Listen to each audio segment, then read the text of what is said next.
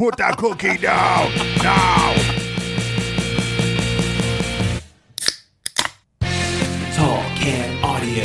It's graceful and beautiful and physical and angry all at the same time. Were you idiot, your mind would cave in and your heart would explode within your chest. This is going to be a shame. Here we go. What's happening, everybody? Welcome inside an all new episode of the Tall Can Audio Podcast, coming to you from our studio in beautiful Bytown, Canada. Matt Robinson here, as always, today sitting across the table from the hardest working man in showbiz, Steve Bunda. What's happening, buddy? Oh, I love that you call me the hardest working man in showbiz because I'm pretty sure that's you, but I'll take that. Uh, I was pretty happy today. I pulled up, you know, all the angry, you know, t- Tall Can Audio fans that usually get mad at me. They were out Christmas caroling at the other apartment complex, so I was able to sneak Yeah. in.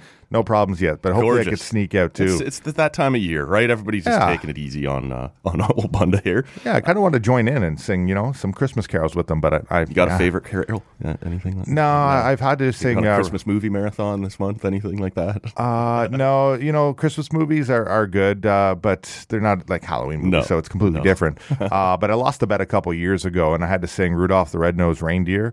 Uh, I believe it was a bet with Versage and Mendez over the Bucs Cowboys game. So I had to go to a stranger's house, ask them if I could, you know, uh, sing Christmas carols, and it just so happens that uh, I went to a house that had like you know 15 people in it, and they were all sitting in a circle. And so I rang the doorbell. I'm like, "Can I, can I sing you a Christmas carol?" You know, and they said, "Sure. Why don't you come in?" And I'm like, "Uh," my cousin's with me, and he's just like, "Oh yeah, we're coming in. Let's go." And uh, you know what? It was uh, it was not that bad. No. What'd No. you sing? Oh, Rudolph. Yeah. Rudolph the Red-Nosed Reindeer. All like all three, four verses, or, or just Yeah, I had to? Google it and Yeah. make sure I was doing it. And I was like, as I was doing it, I might have been a little bit uh, intoxicated at the time.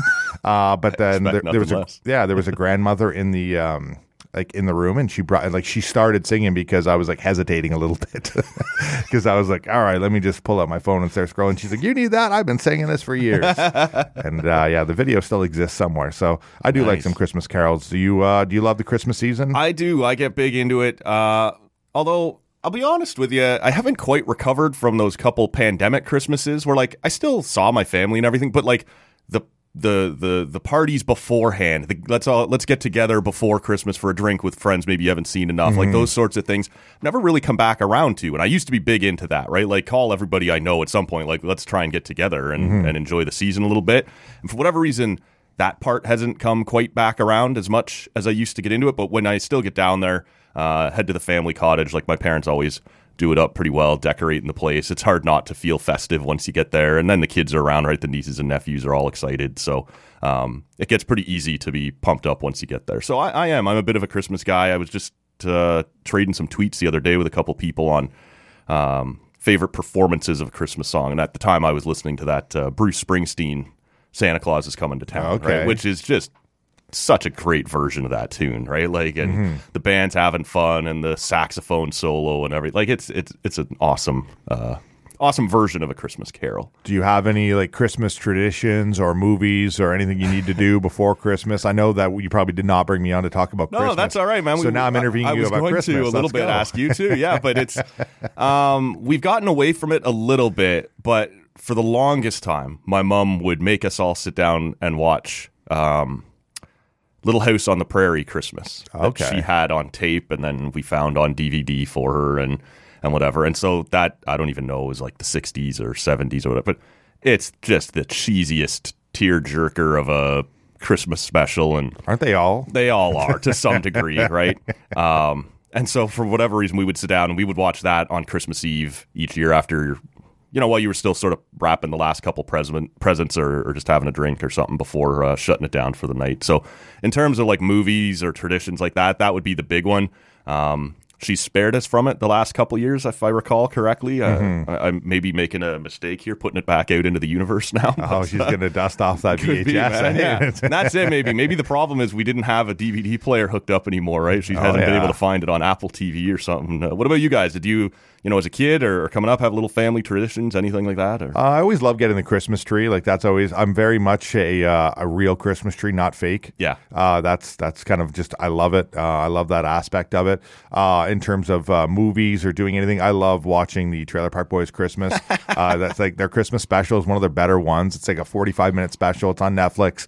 Uh, it just, I've been watching that like every Christmas year, uh, either with a buddies or my cousins or someone. Like it's just, it's a tradition. I always watch it.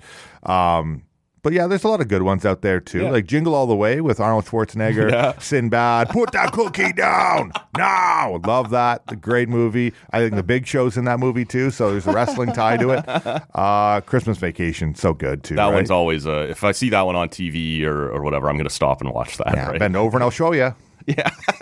But so many good ones. The Santa Claus. Like I loved a lot of the uh, the more I guess you know '90s, early 2000s movies. Like Sure. you know Home Alone's another good staple 100%, too. But yeah. uh, it's hard to kind of miss on a lot of them. One that I always kind of come up on as well is uh, I find that it's on TV or whatever. It's just something that when if uh, you know I'm sitting around and I'm looking for something to watch. The Mighty Ducks movies, they always seem to be on. They always seem to be on around Christmas as well. So it's like I, I'll usually try and tune into those just for some the know, some trilogy. laughs. Yeah, I, I, I, I loved those movies as a kid, and I don't know. D three got a little weird, the, the last one there, but uh, the first two for sure are classics. Um, Mm-hmm. I, I don't associate them with Christmas as much. I'm not sure. Maybe I just haven't been paying attention. But uh, uh, do you have a, an opinion on the the whole Die Hard argument? I've never seen it, so I don't know. okay. But uh, I'm gonna side on the on the uh, on the no side until I watch it. Okay. So that that's what I'll decide. But uh, I don't know. Like I've heard people say, like Home Alone technically isn't a Christmas movie, right? Because it's about you know Christmas is in the background, but it's about forgetting your child. And I'm like, what's wrong with you? It's Yeah, a Christmas it's movie. Clearly Come a on. Christmas movie, right? I don't know. So I feel like there's a lot of people that can argue certain things Sure. like that. I don't want to hear it, but I also like going through some uh, of my like favorite TV shows, whether it be That 70 Show, The Office, Same. watching a lot of their Christmas episodes. You know, Simpsons have a good couple as well. Like, I, there's- there's a there's a Family Guy one that I always like. Like I wasn't as big into Family Guy as I was into The Simpsons, but they have one where like Stewie and Brian have to take over for Santa for a year, and it ends up being like a break and enter, and Oh. it's it's hilarious. um, yeah, so all of those like uh, my sisters and I all loved the show uh, Friends, and there's a couple good Yeah. Christmas episodes of that too that you can throw on and, and they'll fit. So. Yeah, uh, it, this time of year, all those episodes start getting trotted out, right? Mm-hmm. It's uh, it's any Christmas special, or, like Christmas drinks you like to make or try, or you just you stick to darker ones, stouts? I know you have your advent calendar. We're gonna, you know what? I can't believe we've been this long and we haven't even introduced our. I know you keep yet. throwing questions across the Oh, table at me here. Yeah. Let, us get to the beer. We can circle back to this. Um, yeah, I'm going with the the Advent calendar beer today for December 12th, and this one's from Spearhead, uh, which I believe is down in Kingston, and uh, it's just called their Dark Lager, which is going to be just about perfect for me. That's, as you know, my uh, my style of beer, and this is.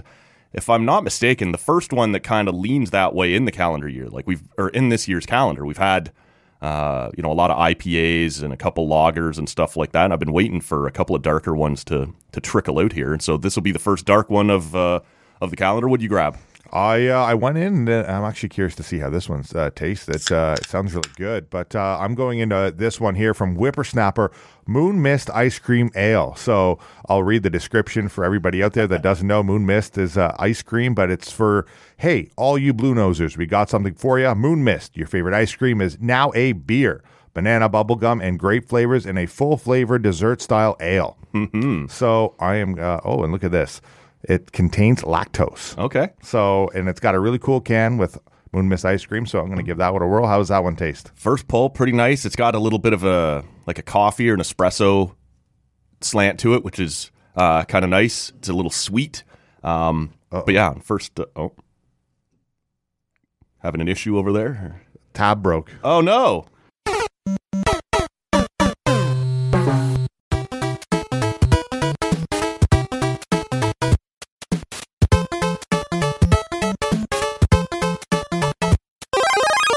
Right, so some minor technical difficulties there with the the moon mist, I believe it's called. We had uh, the, the the tab just tore right off when Bun tried to to open it there, and uh, we had to go searching for tools. Which one did you end up? It wasn't the can opener. We ended up using the uh, the wine uh, The corkscrew. corkscrew. The corkscrew. That's how we had to get in there. Listen, Matt, uh, it was almost uh, a sign that I wasn't supposed to have this beer. But then I feel like things like this make you more determined to then. I could have just easily went to your fridge and grabbed another beer. Yeah. But why would I ever leave a beer with no tab in your fridge? Right. It's just not okay for me. And Just so at that point. we were able to uh, get the. It's a Christmas miracle. yeah, Christmas miracle, and we were able to pull it off, and uh, I can't wait for for the movie to come out on Hallmark in, Right. in the next year or two. the saga that we just went through to uh, to get into that beer. Uh, on first pull, what do you think? Interesting. It's uh got a lot of flavor to it. That yeah, and you'd expect it to. Yeah, with all the ones he's got on the can there. Now, he told me the story once. I guess this is a famous ice cream down east. That's what he's saying. Hey, Blue Yes. Nosers. Um, but I don't remember the whole story behind it. But yeah, that's why it's got the bubble gum in there. That's there was a there was a bunch of stuff he had listed there. So If you know anybody from out east that this is like the best, most popular ice cream flavor that is out there. It's starting to come uh, across Ottawa. I mean, I've, I think that we have it here in Ottawa at a few places now and whatever. But it's uh, it's a very popular flavor out east. So the fact that it was put into a beer Yeah. is going to get some people excited, and it's very flavorful, very tasty, very different. right, Um, I like it so far. but be prepared to work to get into it, perhaps. Yeah, yeah. The tab was an incident. Maybe it was just uh, my terrible one-off, skills. yeah. But you know what? We got into it, so it's all good, man. Yeah, I've had uh, a bunch of whippersnapper stuff here in here over the last couple months, and that's never happened before. So just a just a one off, but kind of funny here as we're trying to get up and running. Uh, I can't even remember what we were talking about now. There was another Christmas thing you had asked me about. but, uh, Christmas drinks. Do you have Christmas any spe- drinks, right. sp- special Christmas drinks. Like, are you an eggnog and rum? I'm not an eggnog person at all. Um, I'm a rum person all year round, so there's nothing special about that part of it for me. I don't get too into the eggnog.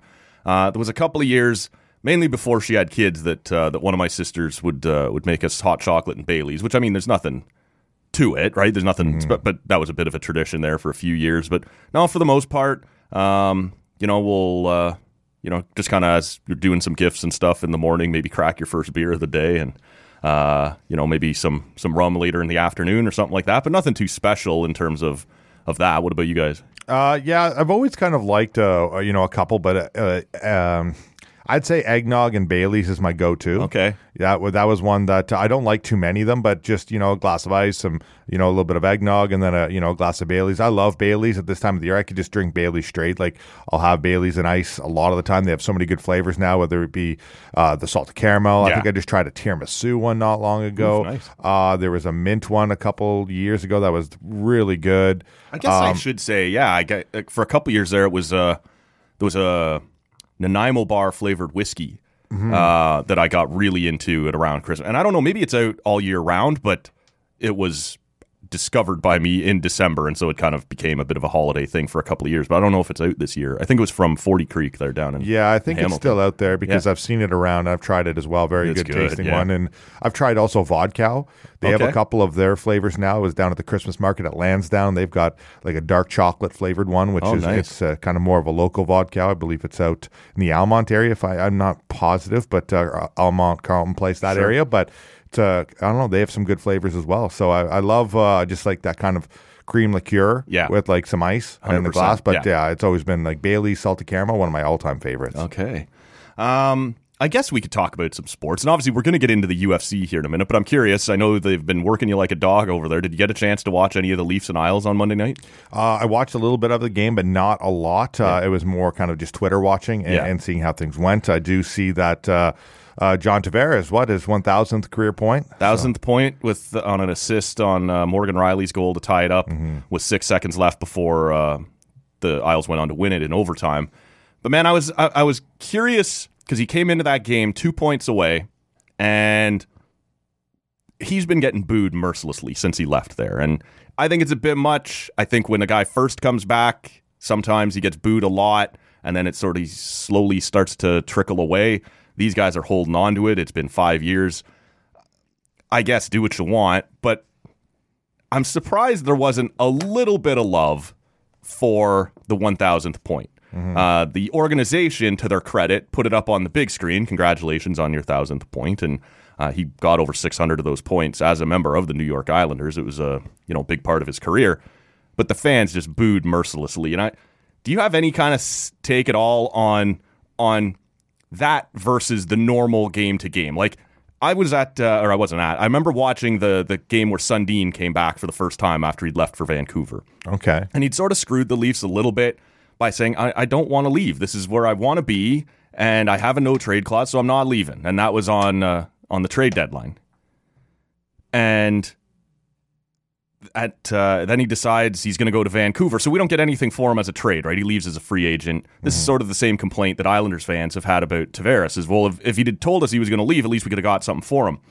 So Sundin comes back and they boo him. But during the first commercial break, they play this tribute to him, as they do for a lot of important guys in any building, right? When they come back and make the return. And the fans stood up, big standing ovation, huge cheer, and then back to the game, and they went back to booing him. But for that moment, they showed their love, right? Thank you for what you did. And that that game, I remember, go, uh, ends up going to a shootout, and it comes down to Sundin. If he scores, Vancouver wins. And they're booing him all the way in on his shot. And when he scores, they all cheered again, right? Like, just because the story, everything about it. So I sort of wondered if the Islanders might be somewhat similar in that, yeah, you're booing him. Yeah, that's the thing. But he gets the thousandth point. It goes up on the screen. You can't stand up and give him a polite applause or anything like that. They just stayed right on him, man. Does that surprise you at all? Uh, it doesn't. It sounds like that's uh, you know like the Brooklyn kind of uh, Islanders that feel like. Yeah. But I look at it in a sense of you know what that, that's fun for the fans, right? Like I get why you're hurt, right? Your favorite player, one of your best you know players, last you know couple years, Mm-hmm. like it just wants to leave and go to Toronto and kind of stab you guys in the back. You were a playoff team with him, and he just kind of walks away. Uh, you know.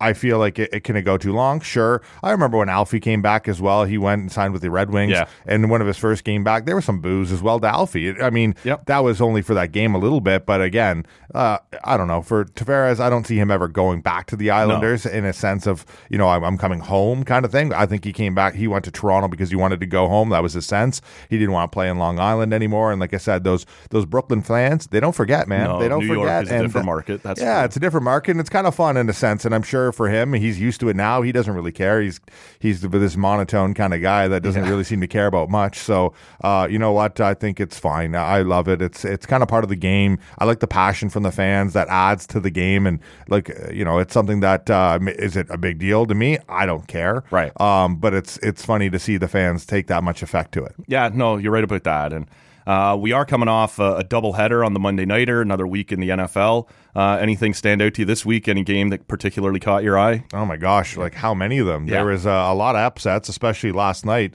Uh, but you know, I did not see the Giants at all last night uh, getting the W over Tennessee. No. or sorry, over the Packers. Yeah, the Packers yeah. have been red hot lately, so uh, it's been pretty funny to see this uh, Tommy DeVito guy that lives at home, and next thing you know, he's just the biggest star. And for the, like again, a New York fan base, the Giants, they're a huge storied team. Like and and whenever fans uh, kind of gravitate towards a quarterback, Daniel Jones, like this is a guy that they drafted high and there was like hopes for. But then when you get these guys that can come in and, and get you big wins, like Yep. the Giants are are, are a team that uh, has such a passionate fan base as well because they've had some some success. Right, they're the team that beat the Patriots twice in the Super Bowl. Right, ended their perfect season. So I look at it as the I was a big Giants fan both of those days. yeah, so so it's kind of a it's kind of a funny you know when you see these kind of things happen, but then when you see the Titans, you know they beat the Dolphins, so that was already crazy enough as well for Monday night. Um, but it was just it was a pretty crazy weekend. Uh, the Bengals got the win over the Colts, but you know they've are kind of all over the map. I don't even know what's going on with the Browns, but Joe Flacco seems to be back and he beat the Jags. So Yeah, yeah. that's another big one right there, too. The Bears over the Lions. Like, there was a lot this weekend. The Jets somehow, I guess, found and solved CJ Stroud and the Texans. They smashed them. Was it, uh, yeah, They're 30 hanging in, eh? The Jets, they're hanging tough. Like, Well, they're trying to. Yeah, They're still like- five and eight. no, and- I understand, but like when Yeah. Rodgers went down, there was a part of me that was like, this might be a two-win team, right? Like, uh, Uh-huh. they're they're going to be in huge trouble here, but they've managed to not go completely off the rails, I guess you'd say. No, and some big wins like that one against the Texans. Like that's a team that uh, red hot, uh, Yeah. and CJ Stroud especially. He's looking really good. Now he left the game, and, and I believe he's has a concussion, so I don't know if he's going to play this week. And I do know Nico Collins, one of the receivers and one of the top receivers they have. They just lost Tank Dell, who was a rookie receiver that was tearing it up recently uh, for the rest of the year too. So Yeah. Some tough injuries right now that they're dealing with. But for the Jets, and uh, I guess uh, Vanessa Sanchez, local uh, Jets fan, she's pretty excited. But yeah, there's uh, there was quite the week that happened so far. Uh, three, uh, like I don't know, like I feel like the end of that Chiefs Bills game that happened uh, with Kadarius Toney being offside, and you know I, I put a lot of onus on him. Like, what are you doing? Like. Uh, I, you know, as someone, I work on the sidelines for Ottawa Red Blacks Yeah. game. One of the first things the receivers do, the wide receivers, they look over to the lines judge and they say, "Am I good or am I like whatever?" Yeah. And they'll either say, "You're good," give them a thumbs up, or they'll say, "Back up, back up," or you know whatever. I'm assuming he never did that, but after the game, he must have told everybody on the sideline, whether it be Andy Reid and Patrick Mahomes. But I didn't like Patrick Mahomes going up to Josh Allen and be like, "What a bullshit call!" Like, Yeah, that was all picked up on Mike. It's, it was kind of a tough look, right? Yeah, and then you have Andy Reid after the game and Patrick Mahomes getting upset. It's like, why are you calling a penalty to relieve? Like, sure, it would have been one of the greatest plays to end a game ever. Like, Yes. eh, one of the cra- coolest plays uh, of the year for sure. Um, but you're not going to not call a penalty when a guy is clearly offside. And Yeah. it sounds like when Andy Reid walked back his his comments on it, that uh, he probably realized that uh, Kadarius Toney never checked with the ref, so it's 100 percent on him. Uh, he's a receiver; he has to do this every single game, multiple times a game. Yep. You know, you do it all the time, and it's just something he might, might have not done. And I haven't seen any proof that he did ask, or I haven't heard anybody come up and say. Uh, and like I said, with Andy Reid saying that he basically didn't check with the referee, it's on him. Yeah. That was kind of crazy. But I just didn't like the look of Mahomes and Andy Reid kind of, you know, going out to the podium and just kind of ripping. And, you know, Josh Allen's there. The Bills have had a quite the hell of a year. Yeah. They've had some big wins in the last couple of weeks to kind of get themselves back into a playoff spot and kind of hold on to the There's still playoff an outside shot. They could get a home date, I think, if I last I was looking at like a home Yeah. playoff game. But they'd have to, I think, probably run it, uh, win out here. But Exactly. Well, the Dolphins losing last night definitely helps. Yeah. And, uh, the Eagles and the Cowboys, you know, the Cowboys beating up on the Eagles, like the NFC, like that's it's going to be tough. There's some very interesting teams out there, but the NFC East, that's a tough battle. Ten and three Eagles and the ten and three Cowboys right now. Yep. Like there's going to be some good uh, football in the next few weeks here. I love it. And we start Saturday football, I believe, this week. So we're going to get some Saturday games. They usually do this right around the Christmas yeah, season. that's and- right. I forgot all about that. Yeah, and then it's college football bowl season, so this is a great time for. I think the NBA just had their in-season tournament that just ended, which it was kind of a I don't know what. I really wasn't paying too much attention to it, but it is what it is. But this uh, this is a great time for sports. I love this holiday season when you could throw on like a, a bowl game at noon, and then you could watch football all weekend, all night. It's it's. I love this time of the year. So the NFL comes back and they they'll throw some Saturday games in there, and it's it's a lot of fun. Well, and the other big thing that starts to ramp up now is you're starting to see coverage of the World Junior Team Yeah. Canada training camp, which is taking place down in Oakville this week. Uh, on Tuesday afternoon, here as you and I sit and record, they're gearing up for their first uh, U Sports game. They always take on some of the CIS All Stars or U Sports All Stars, whatever it is. I'm curious. You know, there are people with varying levels of of excitement about the the World Juniors every year. Is it something you get big into, or are you kind of someone who thinks maybe it gets a tiny bit overblown? And I, I got to tell you, to be honest, look, I'll watch it when it comes on again. I get very Yeah. excited for it every year, but for whatever reason, I got just a little less buzz this year, or just a little less. And maybe it's looking at the team. There's not a lot of returnees, right? Uh, Canada's not necessarily a favorite, which is good for the tournament, but not great for me. Um, Yeah, I, I, I'm sure I'll watch it. I'm sure if it's compelling, I'll get as into it as I ever do. But sitting here right now, I don't feel that itch like I normally do this time of year. No, and I feel like a lot of it has been with the scandal era, right? The last couple of years, the Hockey Canada scandals good and everything point. that's been going on. I feel like we aren't seeing as many promos, as much hype for it. It's kind of a different vibe around the World Yeah, a bunch of sponsors too who had walked away from Yeah. from Hockey Canada that aren't you know putting out their World Junior themed Canadian Tire commercial this year or whatever, right? Yeah, Like, it, it's just a different vibe these last few years, and I, I'm still going to watch. Right, and I, if Canada, you know, I I want to see who makes the team. I love seeing that part of it. I love watching, you know, the big games. Right, seeing, you know, playing America is always one of my Sure. favorite games. Like I love seeing that, uh, and then you know, seeing how well they do and, and down the stretch. Uh, I I'm I'm going to be into it. I'm going to be following it, but uh, I'm kind of like you. I'm, you know, I I'm wonder not- if there's a bit of a Bedard hangover too, right? He was Yeah. the star of the last two World Juniors and just killing it, and now he's off, you know, into the NHL, and obviously it's not going to be loaned back to Team Canada. Mm-hmm. Doesn't look like they're going to get much help from the NHL teams. There's, I think, five or seven guys. Conor Geekie is one. I think. Yeah, that's there. uh, yeah, for sure. There's Fraser Mitten. Fraser Minten might be involved Yeah. there, but uh, Adam Fantilli, he's not getting sent back, right? Like he's playing too well. So Yeah. there's some big names that Canada will be missing.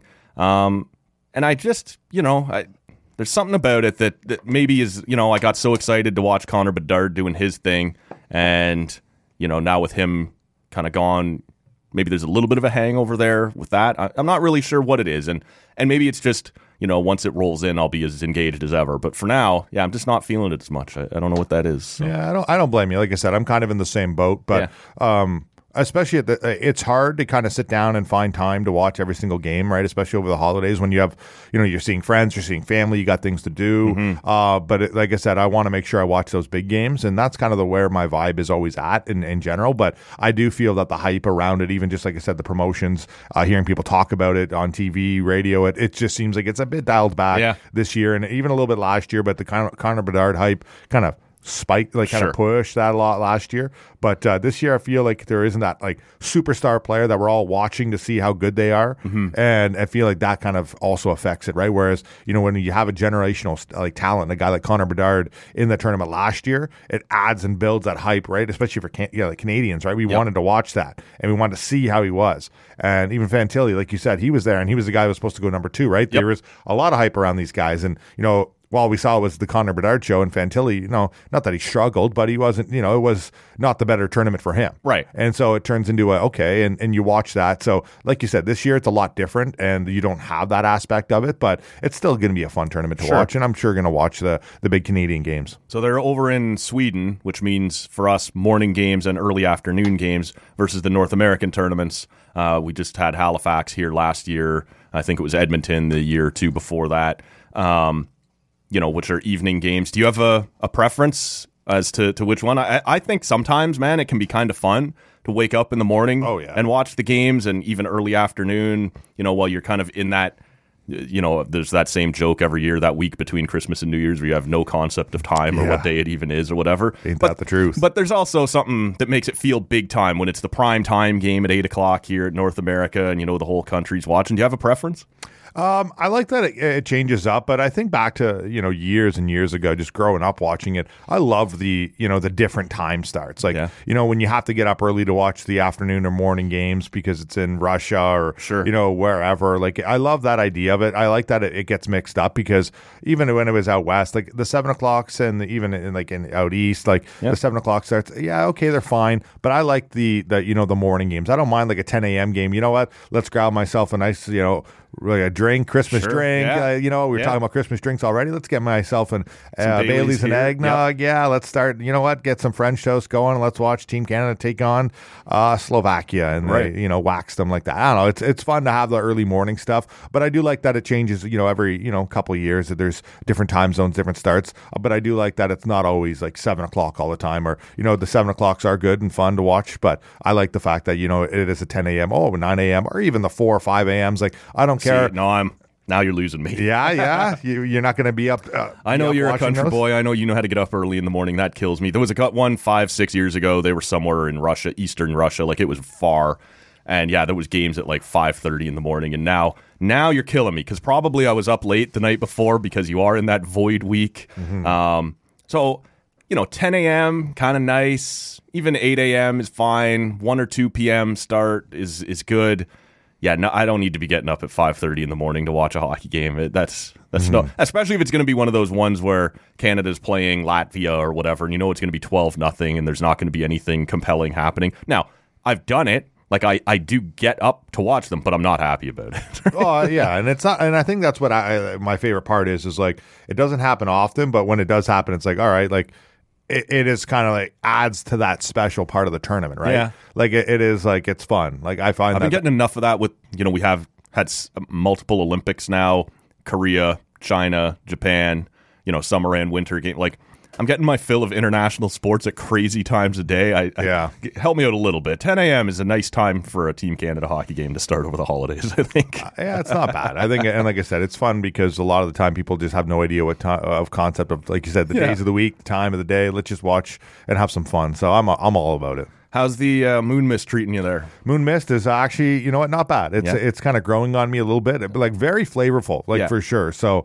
I'm glad I went through the uh, effort of uh, finding a corkscrew to get into this thing, and then I've had to pour it into a mug, Yeah. uh, very slowly throughout, uh, uh, you know, this whole morning as we're talking, and I'm sipping on it as I do. Yeah. but it uh, it's got a very like a thick.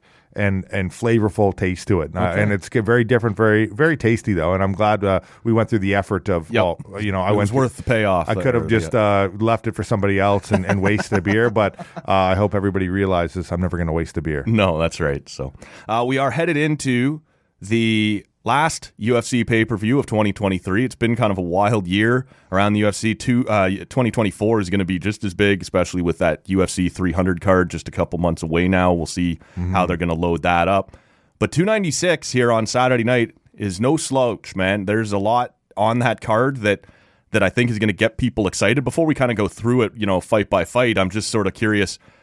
Did this one? I, I think I said to you before we started. This one snuck up on me a little in terms of how good it is because we've had a couple cards lately where, like, the main event looks okay, but it hasn't been compelling enough to get me to buy. Uh, whereas this one, kind of top to bottom, looks pretty compelling, man. Yeah, I uh, I was unaware of the depth. Yeah. I think of how good this card was. I knew that the because I was kind of sour on the title fight to be honest. Like, I, I- not that I'm totally against Colby Covington, but you know him getting the title shot against Leon Edwards was Yeah. like, yeah, you know what, I whatever. You know, Pantoja versus Royval. I'm like, okay, like.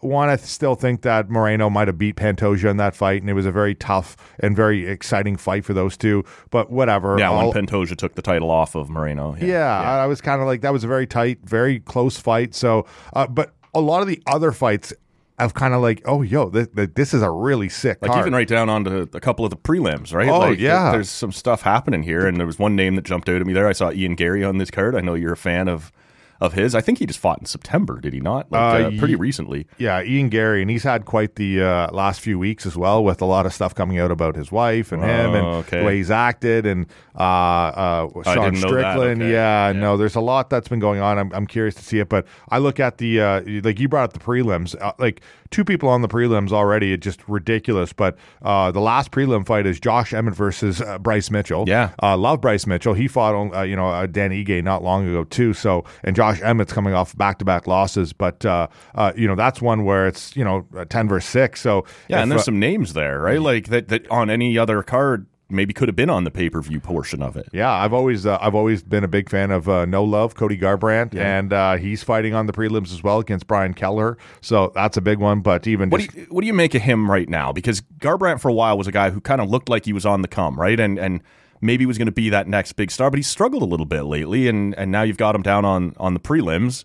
Where do you think he's at right now? Yeah, I think he's in a spot where he's trying to figure out what he wants to do. And I don't know where he is exactly in terms of fighting. I feel like he's kind of floating right now. Um, and he's kind of he's went between weight classes. He Yeah, he's still got to stop screwing around down at the the lower. Like I think this is going to be better for him. Yeah, bantamweight bout. Uh, this is one that I feel like for him, it kind of gets him back on track. And if he can get a win, uh, you know, he still has that crazy power. We can still see where he can knock anybody out at anybody anytime. So I just want to see him kind of focus on what he wants to do and, and just kind of get back into the octagon and do something like that. Um, but to see that on a prelim, like that's such a good fight. Like this Yeah. is a guy like championship material. Uh, like even just Irene Aldana versus Karol Rosa. Like that's another one. Fought, uh, ban- w- women's bantamweight, but uh, you know Irene Aldana, the fifth ranked bantamweight. Eh, Like this is huge on the prelims. Just like, fought Yeah. Nunes for for the uh, the title in, in Nunes's retirement fight. I should tell you here. yeah, and then I should, well, I- I went the other day to that. Uh, Shrides and Vanessa had that women's sports trivia night, okay, and uh, so I show up and I'm sitting there and I'm talking to the people on my team that uh, that have invited me, and th- there's a couple people kind of, you know, if if they go to basketball or soccer, I've got it covered, right? The- There's one person. The other one was like, well, tennis and golf, I can carry us, right? I know a little bit of the stuff here, and I'm not an expert in women's sports, but I did say, hey, if they happen to sprinkle in a UFC or MMA question or two, I can I probably going to be okay. Well, sure enough, they did, and the question was simply, uh, Amanda Nunes just retired after winning back her title. Who did she fight? And I just totally blanked. I did not have it. After all this big talk, puffing out my chest, the UFC questions, I got it. I got it. you were really hoping for those Ronda Rousey. Questions. I guess so, man. So- and just yeah, if it had been something about Nunes, I probably would have been okay. You know how I feel about Shevchenko, big fan of hers. Uh, Thug Rose, I had done a little research on before going over, and all they were looking for was the name of the opponent. And I watched the fight, man. I sat there and I'm just in Canada too. did not have it. Did not have man. Pretty embarrassing after, uh, like I said, puffing my chest out about it. Yeah, it's tough sometimes to go through. I'll give you a bit of a benefit of the doubt there, Maddie, you. but uh, I'm sure that uh, you did get ripped on a little bit, little uh, bit, little bit. from the crowd there. Yeah. But no, it's just it's a really stacked card. Even like some of the fights on the on the early prelims, Alonzo Menifield versus Dustin Jacoby, like those are two guys that uh, light heavyweight belt, but 14 versus 15. Yeah. man, someone's like ending that fight. Like Right. that's that's going to be a crazy fight to watch. Um, and you know, usually you save it for you know the one fighter or something like. Do you want me to save it to the end? of the one fighter I'm kind of watching. No, if you got what loaded up there, let's have it. Yeah, it's it is that, but there's a, a heavyweight bout: Martin Buday versus Shamil Gaziev. Now Gaziev is undefeated, and this is a guy that he, he won on uh, Dana White's Contender Series, but he's just such a he's a very intense fighter, and I feel like this is a guy that we could see fighting for a title one day. Uh, I want to see more from him. He hasn't had a lot of experience in the UFC, but he's got some subs. He can knock some people out. He's a big dude. He's mean. I feel like that's and that's the second fight of the night. Um, so like like I said, this fight uh, card is stacked. Andre Fili is fighting as well on the early prelims. Like there is a lot of guys here that like you could see on a main card Right. of like a fight night. And Right. they're on like Casey O'Neill versus Ariane Lipski. Like that there. Like that's a fight that, you know, you'd you'd see that anywhere. Like it just it's a lot of fun to see like there's two title fights, but then there's also like and I haven't even got to, but we have Paddy Pimblett. Like Yep. you know, Paddy the Baddie's back fighting Tony Ferguson. Tony Wow, Ferguson. Gee. Wow. Well, so that's on the main card. Why don't we get into that one for a second? Because I know you've been a bit of a, a Pimblett guy for a while, uh, or at least told us several years ago to be on the lookout for this guy. Um, he seems to have lost some of his popularity, not his charisma, not his noteworthiness, but I'm I'm getting the sense that people aren't loving him as much as they once did.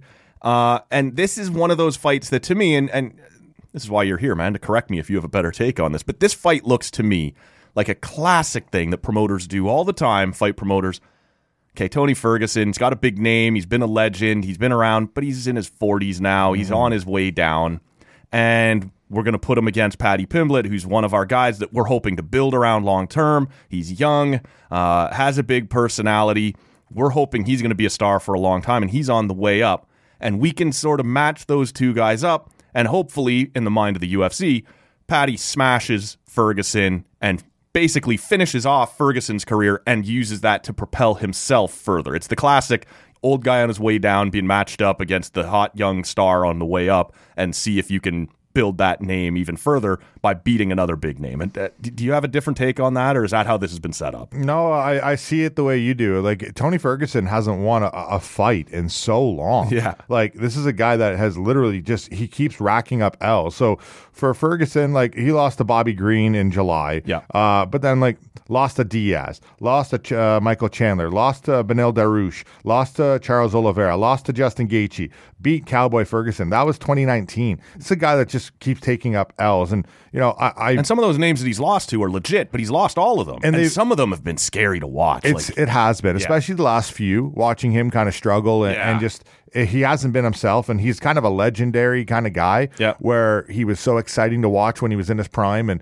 I think back to so many of his crazy fights. But just he he's a guy that you know you kind of wish he'd retire. Yeah. because he's been getting beat up and it hasn't been good. And for Paddy Pimblett, I think he's in a spot where everybody knows he lost to Jared Gordon, and it's a tough spot to come bounce back from. Like he got the win on the judges' scorecard, Yeah. but you lost. Yeah. like everybody that watched that fight Yes. knows you got beat up in that fight. So I feel like that kind of takes some of the shine off of you, and it kind of has for this fight. Right. And for me, I'm interested to see what happens. It's kind of a a no win fight for Paddy because you beat Tony Ferguson. It's like everybody you- beats. yeah, eh, that's the thing. He's this guy's in one since 2019. That like it's been a while. Yeah. So I look at that sense, and then I also look at the fact that okay, so if you lose, all right, you're like you lost to Jared Gordon basically, but the judges gave you a win when you shouldn't have deserved. You didn't deserve one. Yeah. And then now you just lost to Tony Ferguson, who can't beat anybody since 2019, and just looks pathetic sometimes, and it's sad. And so for for Paddy, if you win, it's just like okay, cool. Where do I go from here?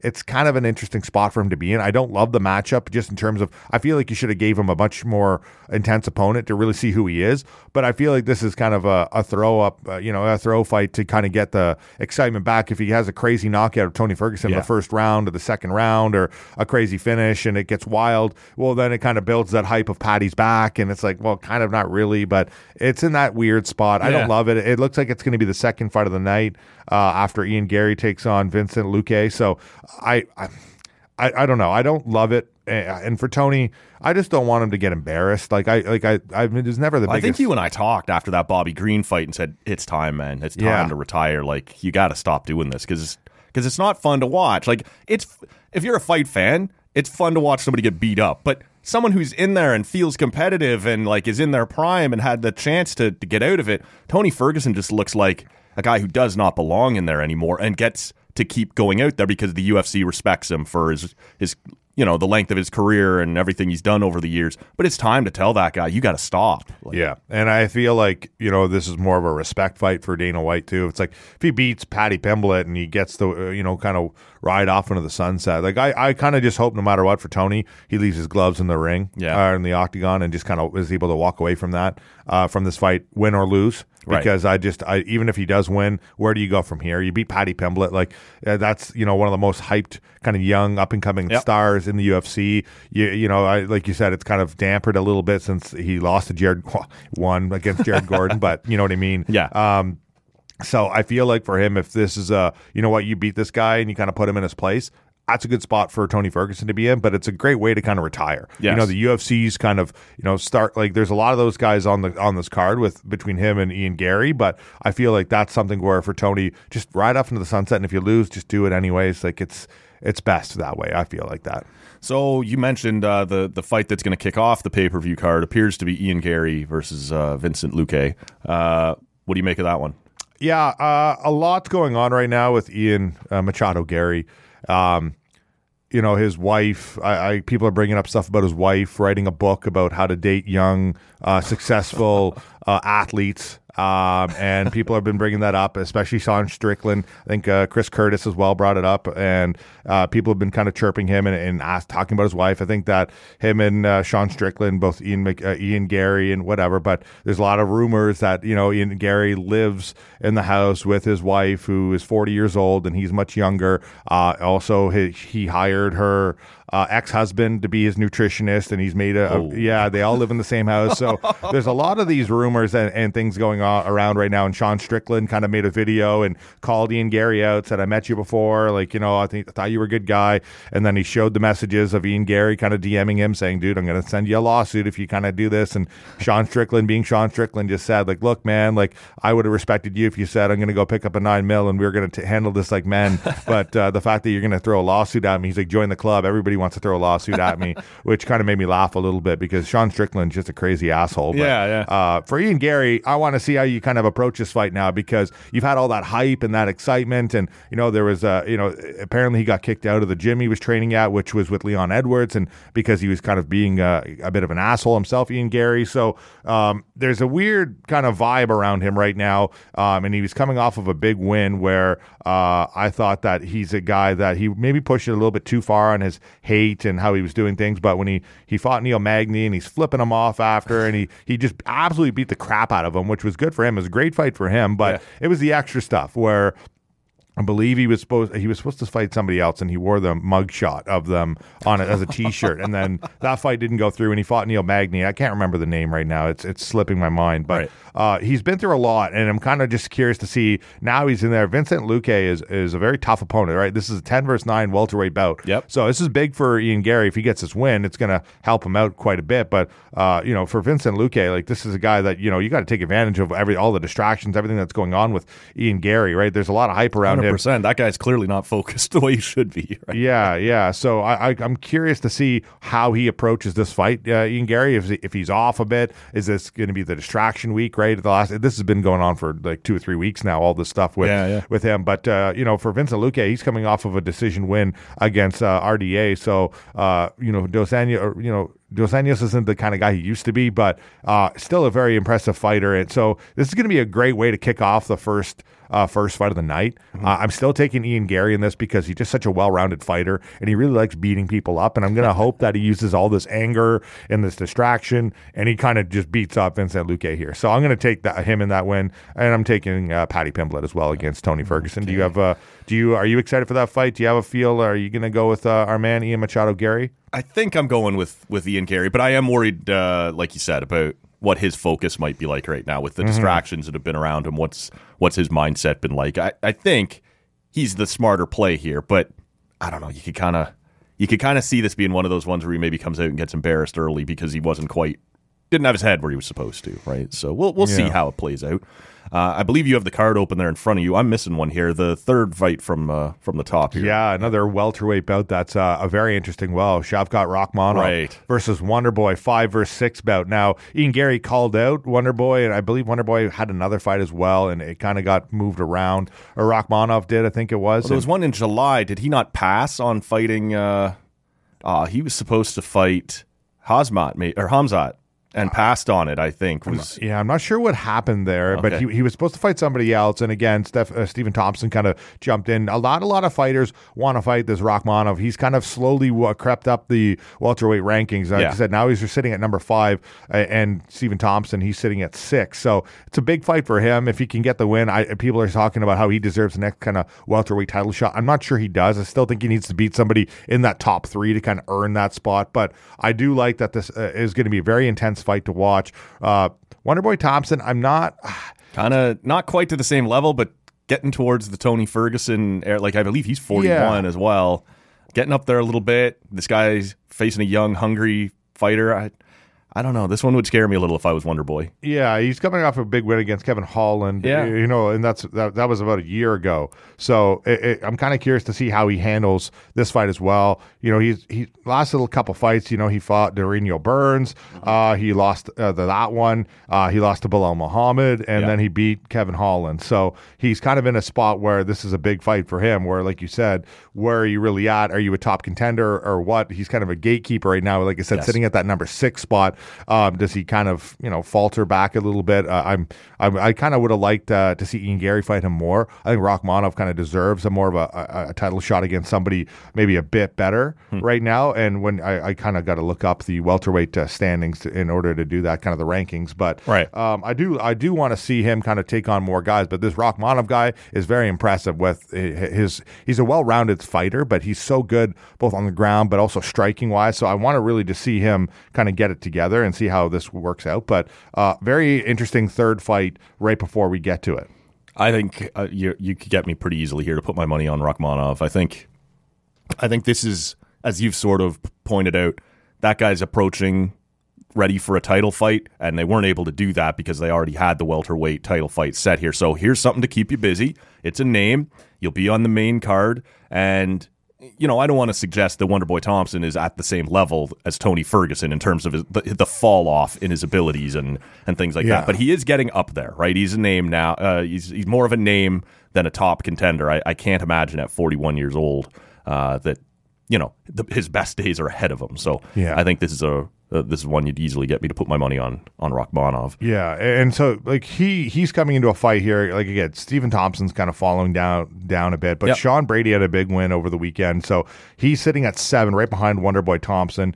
Uh, Geoff Neal was, I believe, the fight that Ian Garry was supposed to have that he wore the mugshot for. I'm, I'm, I'm pretty sure here now, but um, I look at if if Rakhmonov wants a title shot, I think he needs to get by Wonderboy Thompson, but uh, I want to see him fight one of these top four guys of Kamaru Usman, Belal Muhammad, Colby Covington, or Gilbert Burns Yeah. in order to get that title shot. I mean, Colby Covington, I'm not sure about yet, but uh, I, I want to see him fight a Durinho Burns or a Belal Muhammad uh, before he gets that title shot. Yeah, Belal's right in the mix too, for sure. Yeah. yeah, I look at it and I've seen um, a lot from Rakhmonov, but I look at a couple of his wins that he's had, and I'm not sure if it's ready for you know he he did beat uh, Geoff Neal.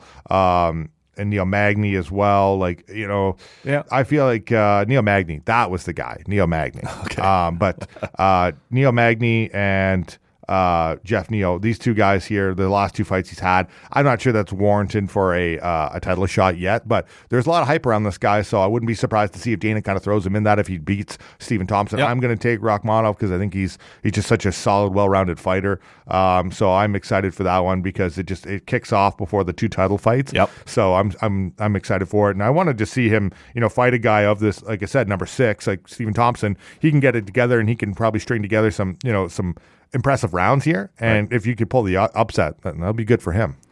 For sure. Um, the co-main event here uh, is Pantoja making his first title fight uh, against Brandon Royval, and that one is an interesting matchup to me because I, I think, as you've suggested, there were some questions about the legitimacy of Pantoja's title win over Moreno, but here we are. and This is going to be his first title defense, and Royval is you know, I I think he's smartened up a little bit lately. Like for a while, he was kind of known as just coming out and being absolutely wild, right? Yeah, and he would just sure. overwhelm you early.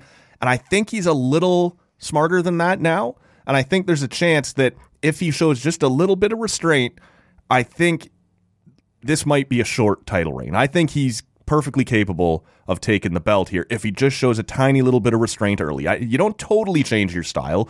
You still want to have that hot start. You still want to make some uh, land some shots early, but maybe a little less recklessly than he's done it in the past. And he has shown in his last couple fights that he's able to do that. What do you make of the uh, the co-main here? Yeah, again, not uh, in to- not totally in love with it. Um, it's tough because the flyweight division's in such a weird spot right now. But for Pantoja, like these two fought a couple years ago, and Pantoja won. He beat him by submission, so it was kind of a all right. Let's see how it goes. But when I look at the flyweight division and how things have went, it's kind of tough because we just saw four fights of Moreno versus Figueiredo, right, for the belt, and Yep. now Figueiredo just moved up and he had a very good uh, debut.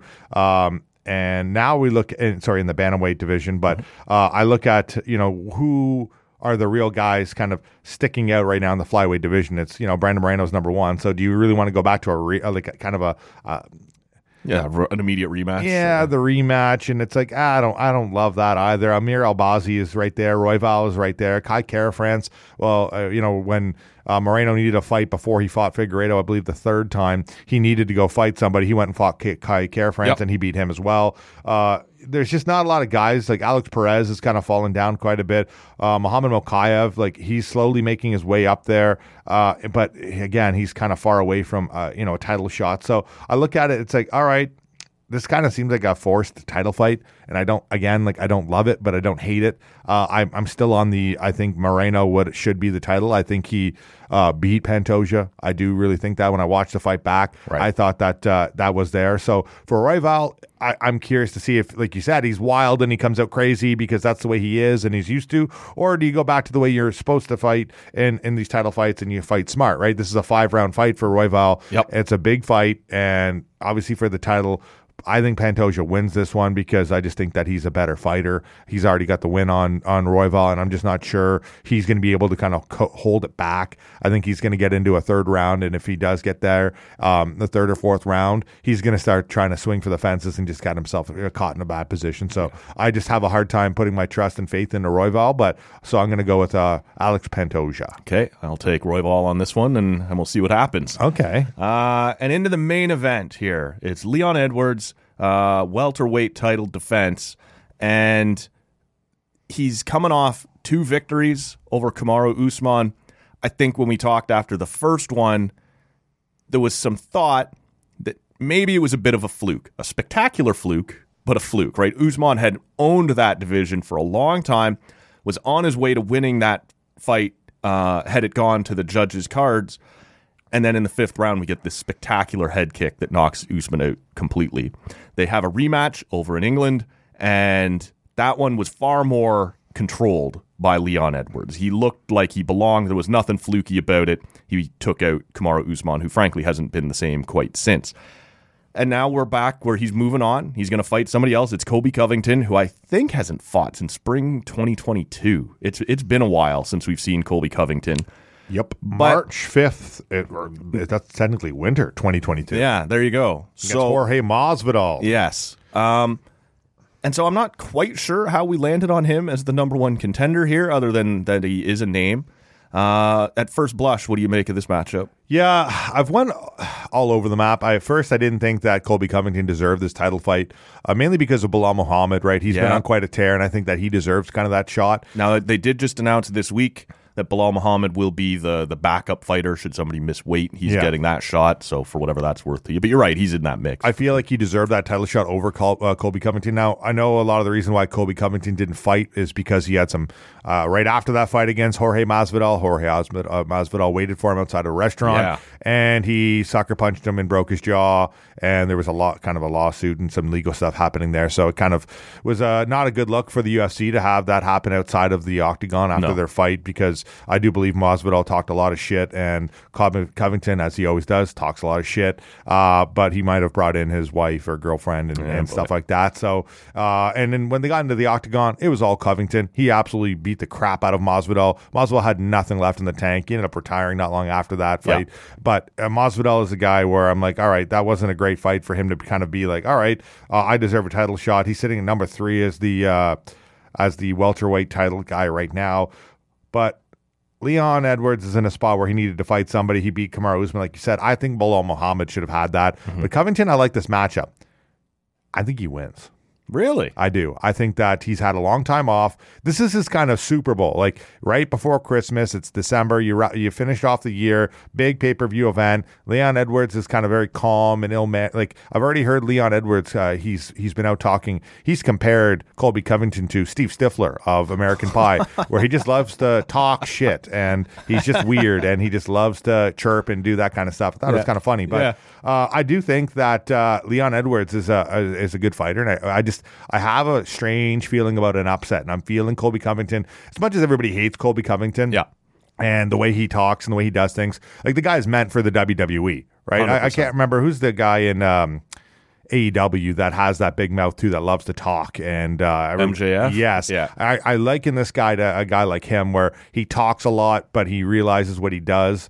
Um, and he does it all for show. He's got the Donald Trump support. He's got Donald Trump calling him out. Like Yes. it's all so goofy and silly and so stupid. But and, and you can hate him for all that. When he gets in the octagon, he's a tough motherfucker, Yeah. and he fights. Often comes out to that Kurt Angle music. Yeah, the- yeah, and and I, I just you know I, I'll respect anyone that's as tough as him as just a fighter, even though you're going to be as wacky and stupid, whatever. Like I'll put all that you know kind of BS aside. When you're in the octagon and you could be as a tough guy like he was, like both his fights against uh, um, Kamaru Usman, Yeah. you know he was tough, man. The guy broke his jaw and he was still trying to fight. Like, uh, like he's just a monster in there. And for Leon Edwards, it's. This is a guy that I know he had a crazy leg kick against Kamaru Usman that got that win. Yeah, he and just then- doesn't feel like the unbeatable champ, does he? Like, he, doesn't. No. and I and I hate to look down on him like this because I like Leon Edwards. I like the way he composes and how he handles himself. Yeah. he is a kind of a true champion. I like that. He's kind of in that Volkanovski, that GSP, kind Right. of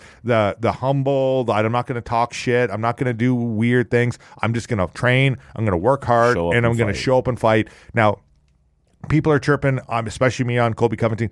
Leon Edwards kind of did the same thing, right? He kind of had a fight, then he didn't fight for about a year and a half or Yeah. whatever it was, and then he got a title shot, and it's like then he wins the belt, and it's like, oh, okay, interesting. So now he's this champ. I am gonna lean to the side of I think that Colby Covington is kind of you know he's rested up a bit, but he's got that energy, he's got that fight. Uh, I don't know. There's just I feel like this smells upset, so I'm taking uh, Colby Covington to get this win. Yeah, and, and it'll feel silly to say this because of the, the, the way Leon won the title when it all looked like it was over and then he lands the head kick Yeah. in the fifth round. But Yeah. Colby Covington has an engine like very few other guys. His He cardio is just ridiculous. keeps coming at you. And So so, right, man. So the deeper into that fight you go, you got to you know, you, you, you sort of think if Leon's going to do this, it might have to be with a knockout or something in the first round or two. And if it starts to go deeper than that and deeper than that, then Colby Covington, in my opinion, has the advantage because of that cardio, because of that stamina, and he just stays on top of you.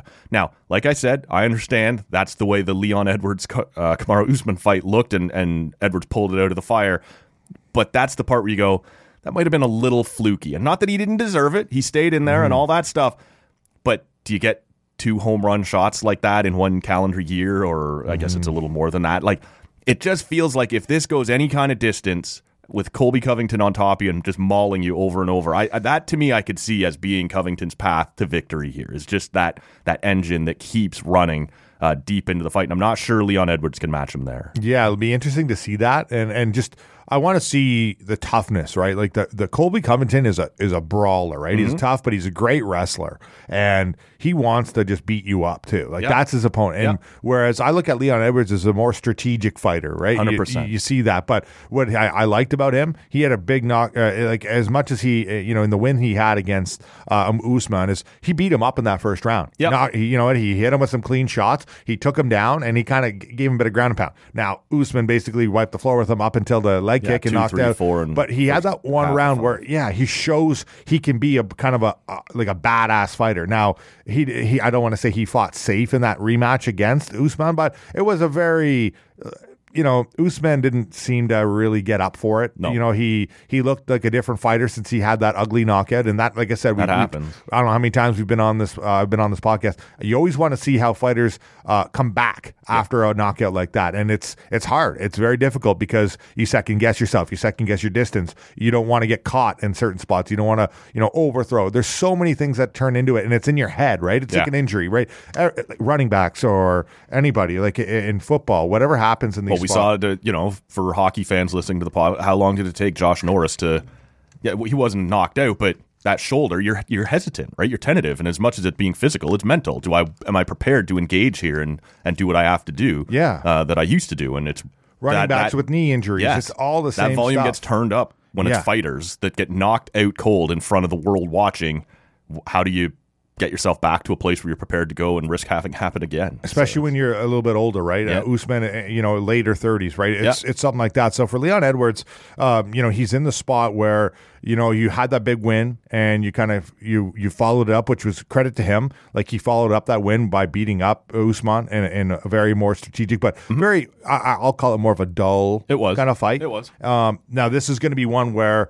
I believe that Colby Covington is going to be pushing the pace, Yeah. and Leon Edwards is going to have to be very smart here. But I'm, like I said, I'm going to take Colby Covington not because I like him, but because I think that he can kind of sneak in here and get this title fight and, and kind of get things done because he's just he's uh, hasn't fought in a, a year and a bit. I'm curious to see if he's got some uh, octagon rust on him because he hasn't fought in a Yeah. while. But this guy just every time he's in the octagon, he puts on a show. Whether it's just like you know how tough he is or how much he wants to fight when he's on the mic after and he says stupid shit, um, whatever. If Donald Trump calls him, who knows? I'm just I'm curious to see. If, I guarantee he's going to reference Trump if he wins in the post fight uh, for sure. yeah. Uh, and I do know that uh, Rogan.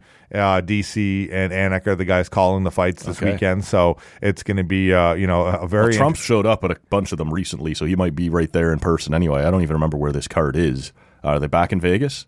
Um, I'd have to double check. I can't recall anyway. Not that it matters, but Trump has uh, made a habit of showing up to a lot of these and being a special guest to Dana White's. So Yeah, we could see uh, we could see that right there with his boy. I just want to double check because I want to make sure I say, yeah, it's at T-Mobile Arena in Nevada. So Yeah. it is in Vegas. We're all set. It's a Vegas crowd. I wouldn't be surprised to see if uh, Donnie's there supporting Yeah. him and and whatever. But uh, I hope it not because we don't need to see that guy on the screen any more than he already was Right. when he had his gr- grand dramatic eg- entrance a couple weeks back with Dana White and Kid Rock and you know, then Uh, Tucker Carlson, what a gong Tu- and. Tucker Carlson and then oh man, whose wife was it that was there that flipped him off? Oh yeah, I can't even remember now. But oh, uh, Bill Burr's wife. Bill Burr's wife flipped Yeah. him off as they were sitting down. It's just like, yeah, that was it. Uh, I don't need to see all that extra stuff. Like I said, I, I don't like Colby Covington, but the guy is a tough fighter. He's a good fighter, yeah. and I'm, I think he can pull off the upset against uh, Leon Edwards this weekend. So before we wrap up, anything else on this card that's uh, that we may have missed? It's it, to me, man, it's it's deep, right? And it, this is one that looks like from top to bottom, even well well down into the prelims, you're going to see some solid action here. So I'm looking forward to it. Um, Yeah, it's one worth checking out. again, I just I know not a lot of people are going to be watching the early prelims, but I really want to see the Shamil Gaziev fighter, like the heavyweight fighter. Like he's fighting an already like it's his first fight. He won Dana White Contender Series. He's fighting a 15th ranked heavyweight. Yeah. Like Martin Buday is is a guy that's you know a decent fighter, but. I look at this as all right. You don't normally step into the octagon for your first fight against a ranked opponent, Right. Like this almost puts him into a ranked spot right away. So I want to see him. You know, if he could one win this big fight, Yeah. that's pretty crazy. Good for him. But I just love watching these guys that I think, you know, in a year or two from now, they could be fighting for a title. And I think that this guy can, especially with the way that the heavyweight division is starting to kind of, it's slowly heating up a little bit. There's Yep. some fighters that are slowly making their way up there. Um, I'm excited for a lot of these fights in 2024. Um, I do, I was reading the other day, it's not part of this card, but we usually do talk about it. But Yep. it sounds like, you know, and we've been talking about him forever, but uh, Conor McGregor is not going to be able to fight at UFC 300 in April. It looks like uh, I think his, his one of his trainers was on, and it sounds like there's going to be another delay pushing him back.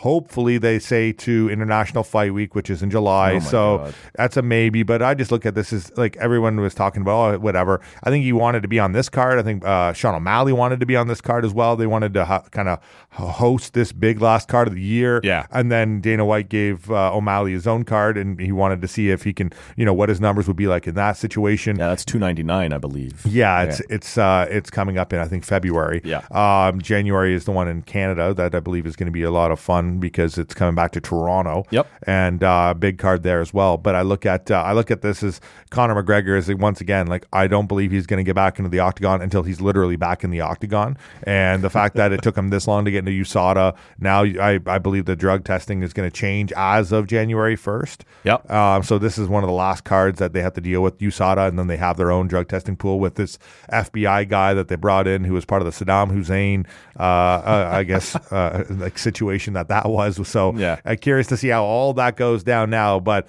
uh, it's just unfortunate when you see a guy like Michael Chandler, who's been waiting for like a year and a bit to have this fight against Conor McGregor because he knows it's a big payday, money. But Yeah. it's also just like, are you ever going to fight again? Like, kind of shit or get off the pot here. Yeah. And it's been like, you dude, you were going to fight in December, and now you were going to fight in April, and now you might not even fight in April. You're probably going to be fighting in July. Are you even going to fight this year?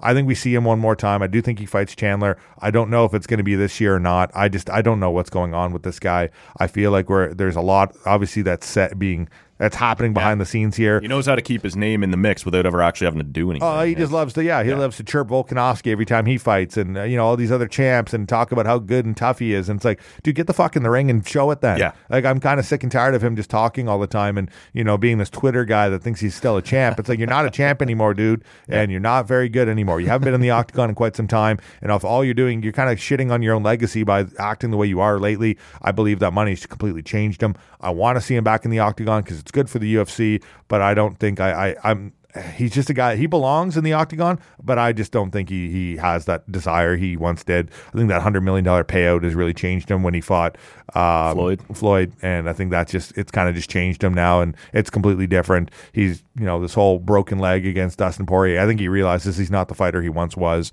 So i think he just keeps pushing it back. His trainer even said i don't even know why the delay for this one. So what's the guy doing? Yeah. Well, it's you know, it's irritating when he's the biggest name in the sport and he's not technically in the sport. Like but Yep. that is the name that gets everybody's attention and so they keep floating it out there like it's coming, it's coming, it's coming. So far there's no indication it's coming. So we'll we'll see. Like you, uh, we'll we'll believe it when we see him actually step into the octagon. And- Yeah, there's something across my uh, timeline earlier this morning that I was like, "Oh, you got to be kidding me!" Yeah. like just get it together, get the hell back in the octagon. Like I'm, I was kind of doing a little bit of prep for the show because I like to, you know, be a little bit prepared for when I, I talk some fights with you. But to see that Conor McGregor is in the headlines and it's you know his trainer talking about how uh, once again his his I guess. Return to the octagon is pushed back again. It's like, dude, when are you ever going to fight? Like Yep. 2029? Like, Right. let's go. Get in the octagon or just stop talking. Uh, it's almost time for us to stop talking. We'll get ready to wrap up the show, man. I appreciate it as always. You uh, you coming in. I should say I was glad you were able to get in here once more before the uh, the holiday season. Uh, you stepped up big time for us a couple times this year, and I've I've mentioned it before, but especially over the summer when I'm looking to drag out an extra few days at the cottage and and the pod has to get done, and instead of coming back here and having to get something done in studio, I know I can tap you on the shoulder and ask if you can dial in remotely and. Uh, and support me a little bit so I can stay up there and, and not have to race back. So for everything you did for the show this year, man, I honestly appreciate it and glad you're able to get in here once more before the holidays. I appreciate you having me on. And when you're at the cottage, I would feel like the biggest jackass I've ever said, You're not allowed to enjoy the cottage, man. You have to come back and do your podcast in person and feed me beers. Like that's just not fair to you. But uh, I'm a I'm a cottage advocate. So if you want to if you want to be at the cottage and do some of these on remote, I'll always have your back. And I appreciate you always making time to have me on because we have some crazy pods that we always do Yeah. that they're not always in the late nights or the uh, evenings, whether it be early mornings, afternoons. We always make it happen, and I appreciate you. Hardest Yeah. working guy in showbiz. We'll, we'll work the schedule around you because I know they keep you busy over there. Oh, it's, you know what? Uh, I have to tap you on the shoulder for breakfast beers, late night beers, afternoon beers. Like we've had enough, so it goes uh, some credit to you. But it's always fun, have uh, you know, being on the pod. I love talking fights and other stuff, whatever we get into, even Christmas stuff. Uh, It was a lot of fun today, man, and uh, again, shout out to Whiprsnapr for putting together a good Moon Mist pint. I ended up finishing it. Um, it was quite uh, the work to get into it, but I wasn't going to leave a beer behind. I just No. don't do that. And uh, once I was. Uh, I opened the fridge and I said, "Oh, Moon Mist," and you said, "Yeah, give it a shot." I said, "You know what? I am Matt. You talked me into it because you're really good at twisting my arm like that." but uh, the beer lived up to the hype. The can, not so much, even though it does look really cool. Yeah. The artwork is good, but uh, great job uh, by Whiprsnapr on that one. Yeah, and this is uh, Spearhead it went down pretty well. Um, this is, was a nice one, nice surprise in the calendar. Like I said, to get to something a little bit darker. It's not a stout necessarily. It's a it's a brown lager, a dark lager. Uh, went down pretty well. Uh, nice change of pace after some IPAs and, and lagers and things to start. So uh, I should let the good listener know that on Friday morning we'll be talking to. Well, I guess his name is Andrew Zuber, but everybody on Twitter knows him as the Zoobs. We'll be talking baseball. We'll see uh, what he made of everything that went on around Shohei Ohtani, uh, the mess that that turned into, and how the Jays are going to pivot off of that and, and where they go from here. So, uh, that- yeah, it was a bit What of a, a, what a Friday that was, eh, for Jays fans? that was a bit of a shit show, yeah. Tracking flights and uh, rumors all over the place about Yusei Kikuchi booking dinner for 50 people at a sushi restaurant. near and I don't know how that all happened. It was just, it seems like the most unorganized leak that happened was that he was on a flight to Toronto. And it's like, okay, cool. And, you know, listen, uh, was it Morosi, Jon Morosi, yep. that had that? I can't remember who was it that refuted it after. Uh, That- Bob Nightingale, I think, Bob was the first one who came out and said he's sitting in California. He's not on a flight to Toronto. My only problem with, not, uh, with Nightingale, why the hell did you wait till like Right. an hour after his flight landed to then kind of go and crap all over Yeah. Morosi like that? Yeah. For Morosi, bad source, bad information. By all means, he Might should have not have put played that out there. bit, yeah. Yeah, but also like if you're uh, Ohtani and you're sitting there and you're watching this all go down, and then people are like, "Oh, we're just gonna roast this guy." It's like you could have like refuted the the whole report right away. And for Jays fans, all you did was just like, and look, that gave everybody something to talk about and do all day Friday. Yeah. I was working at CFRA in the newsroom, and that's all we were talking and waiting Right. about. We're tracking flights. We're waiting for the story. We wanted to write the story about it and put it on the CFRA news that it was going to be the biggest deal in Jays history. Yep. And then there was, oh yeah, there is a scheduled press conference for it. It's like, Yep. what the hell's going on? That's like, no, he's actually in California, but his flight landed like half an hour ago. It's like, where the hell was this uh, like an hour ago? Why wouldn't you say like? Why would you get Jays fans' hopes up like that? And then It's good for business for him, right? For Shohei to and make what was it? Twenty four hours later, Make It's- yeah, make the Dodgers think, you know, sweat a little bit. I- I Jays were just used as I- leverage. It, it sort of feels that They way. feel dirty after the now. Yeah, honestly, and and I said that on the pod on Monday with Rob when we talked about this was that when we were just dealing with the rumor of the restaurant and the plane that someone just found out of nowhere. Yeah, it was entirely on us as fans that we had kind of gone crazy here, and that's fine. Once Jon Morosi comes out and says, "Yeah, he's on his way to Toronto," it's not on the fans anymore. That's a guy that The MLB has a Twitter reputa- account yeah, even retweeted did it The. Sportsnet Twitter Yeah. account retweeted it. It was a big deal. You don't get to turn around and blame the fans when re- reputable outlets are saying this is happening. So, yeah, it was a bit of a shit show of a day. So we'll get uh, we'll get the Zoob's take on that, and Can't wait and- for that one. and how the Jays are going to pivot out of this, like and and and get something done now to get fans excited again because that was a hell of a letdown. So that'll be on uh, on Friday. Bunda, my man, I thank, again, thank you for coming in. Hope you have an awesome uh, holiday season there. My best to you and the family, and and thanks for for doing this and everything you did this year, man. Oh, thank you. A Merry Christmas to you and your family. And uh, again, thank you for always having me on and, and I guess working with my difficult, uh, fun schedule, uh, Maddie. Appreciate it as always. We'll wrap this up here. Uh, make sure you're following along on social media at Tall Can Audio, and uh, and Bunda here is on Twitter and Instagram at Steve Bunda 91. Uh, links will be in the show notes for all of that, and uh, make sure you're subscribed to the pod wherever you're hearing us. With all that out of the way, we'll wrap this up. For Bunda, my name's Matt Robinson. We'll see you on Friday. We've had lots and lots and lots and lots and lots of fun, but now the time has come to go. If this silkcon was found dead in his bed tomorrow, I'd be in heaven still doing this show. See you some other time.